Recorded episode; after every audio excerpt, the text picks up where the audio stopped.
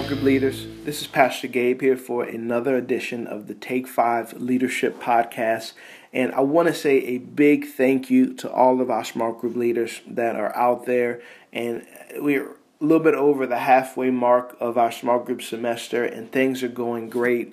I mean, we're hearing testimonies of powerful things God is doing and seeing things that God is doing. And so, thank you for answering the call Thank you for stepping up and saying, I want to lead in my church. I want to see God make a difference in people's lives, and I just want to be used by God. So thank you so much. You're doing an incredible job. Let's keep going and let's finish strong. But today, I want to talk about something that you've heard us address on a number of, of occasions.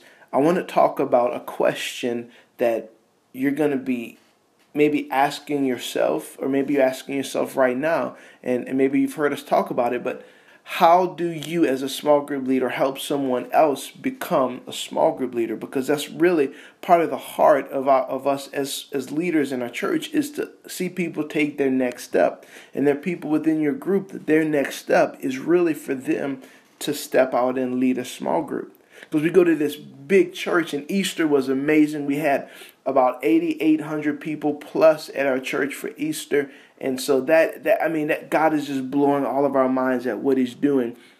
But with that comes a need for people to be in community. With that comes a need for people to know what it is to take their next steps and to be in relationship and to be cared for and prayed for. And so I want to talk to you and the first step in in helping to develop a leader answering that question how do I help someone become a leader is this you have to be intentional.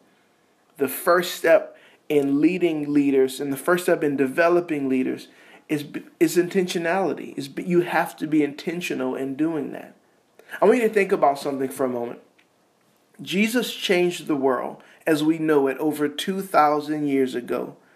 And I mean think about this, this is mind-blowing. There are over 2.2 billion people that claim to be Christians in the world today and our almost 7 billion pop person population, 2.2 billion of those people claim to be Christians 2,000 years after the fact. Now, Jesus didn't just do miracles and he, and he didn't he didn't do this by just preaching a great message.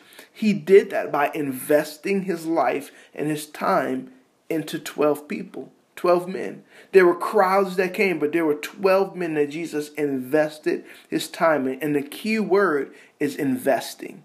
See, the first step in developing the leaders around me is being intentional in doing it and I, by investing in them and in intentionally doing that.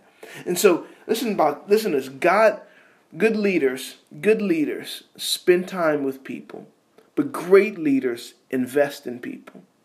And the distinction is made there because our time is valuable.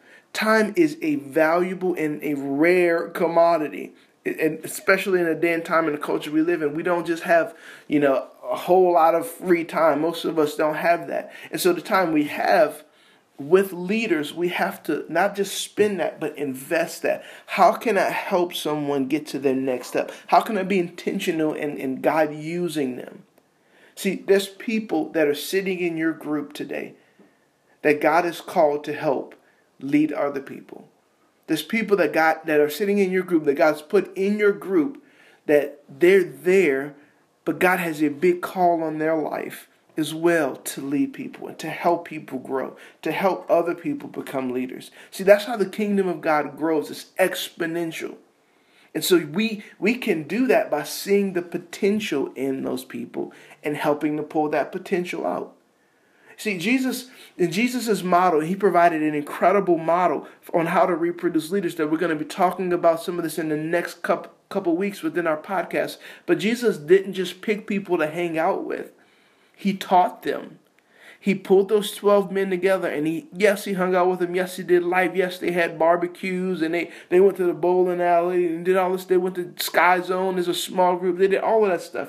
But Jesus was intentional in helping them see one what he did, how he did it, and he gave them ample opportunities to do what he did.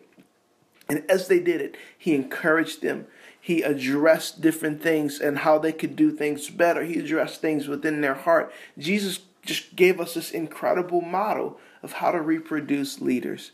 And so, as a small group leader moving forward at this point in our semester, I want to encourage you to think about that. Look at the people within your group and, and be intentional with how can I help this person answer the call of God on their life to be a leader. And we're going to be addressing these things in the next couple weeks within our Take Five Leadership podcast. So proud of you, small group leaders. Keep doing what you're doing. We love you guys. Be blessed.